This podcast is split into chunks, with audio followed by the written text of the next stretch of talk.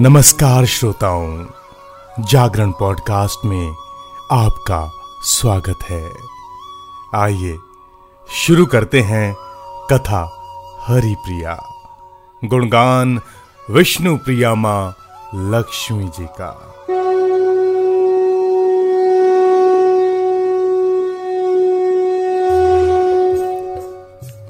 असत्य पर सत्य की जीत, अधर्म पर धर्म की जीत का प्रतीक है दिवाली का त्योहार।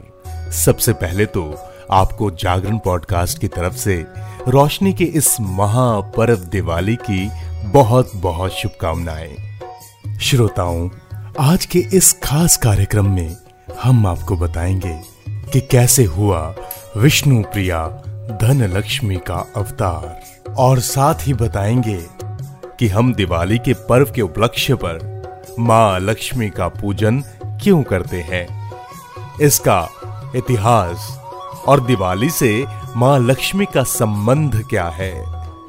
तो आइए जानते हैं और सुख तथा समृद्धि की देवी को कोटि कोटि प्रणाम करके उनकी स्तुति करते हैं। सर्वज्ञे सर्ववरदे सर्वदुष्ट भयंकरी सर्व दुख हरे देवी महालक्ष्मी नमोस्तुते, अर्थात सब कुछ जानने वाली, सबको वर देने वाली, समस्त दुष्टों को भय देने वाली और सबके दुखों को दूर करने वाली, हे देवी महालक्ष्मी तुम्हें बारंबार हमारा नमस्कार है।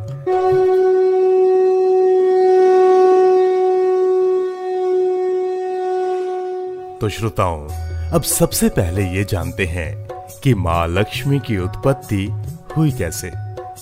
इसकी भी दो धारणाएं हैं।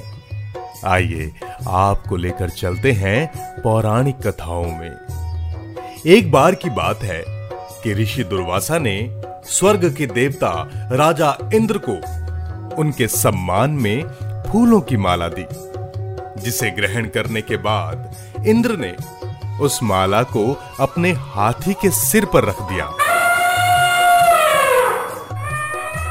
हाथी ने फूलों की माला को पृथ्वी पर गिरा दिया। ये देखकर ऋषि दुर्वासा को क्रोध आ गया।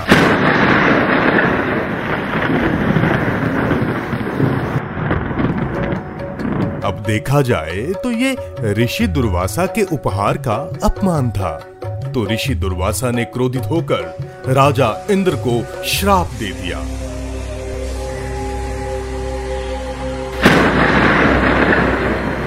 और कहा कि आपके इस अहंकार की वजह से आपका पुरुषार्थ क्षीण हो जाएगा और आपका राजपाट सब कुछ छिन जाएगा। अब ऋषि मुनियों की महिमा का गुणगान, उनके तप और जप का सत्य और उनकी शक्तियां भला व्यर्थ कैसे जा सकती हैं। समय बीता और कालांतर में दानवों का आतंक इतना बढ़ गया कि तीनों लोकों पर दानवों का आधिपत्य होने लगा। इस वजह से राजा इंद्र का सिंहासन भी छिन गया। जाइए सेना तैयार करवाइए,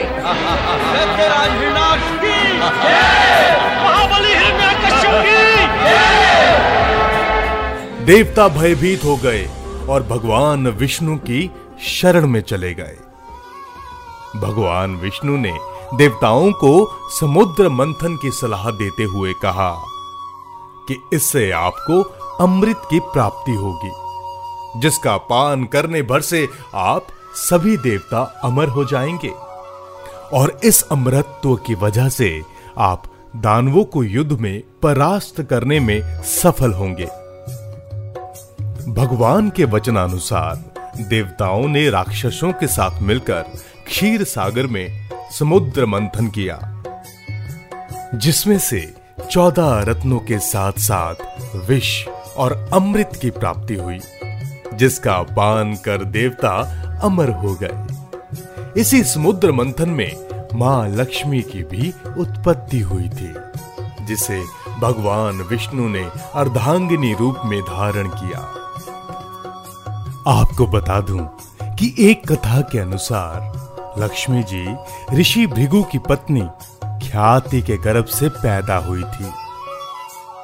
माता पार्वती के पिता राजा दक्ष ऋषि भृगु के भाई थे और कहा जाता है कि जिस प्रकार माता पार्वती शिवजी को पति स्वरूप पाना चाहती थी, ठीक उसी प्रकार देवी लक्ष्मी भी भगवान विष्णु जी को मन ही मन अपना पति मान चुकी थी और इसके लिए माता ने श्री हरि विष्णु को पति रूप में प्राप्त करने के लिए समुद्र के तट पर कठिन तपस्या की, जिसके बाद विष्णु जी ने प्रसन्न होकर उन्हें अपनी पत्नी स्वीकार किया। तो श्रोताओं, आज के इस भाग में इतना ही।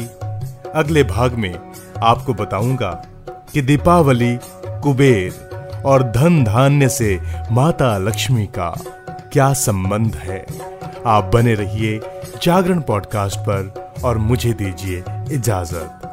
धन्यवाद।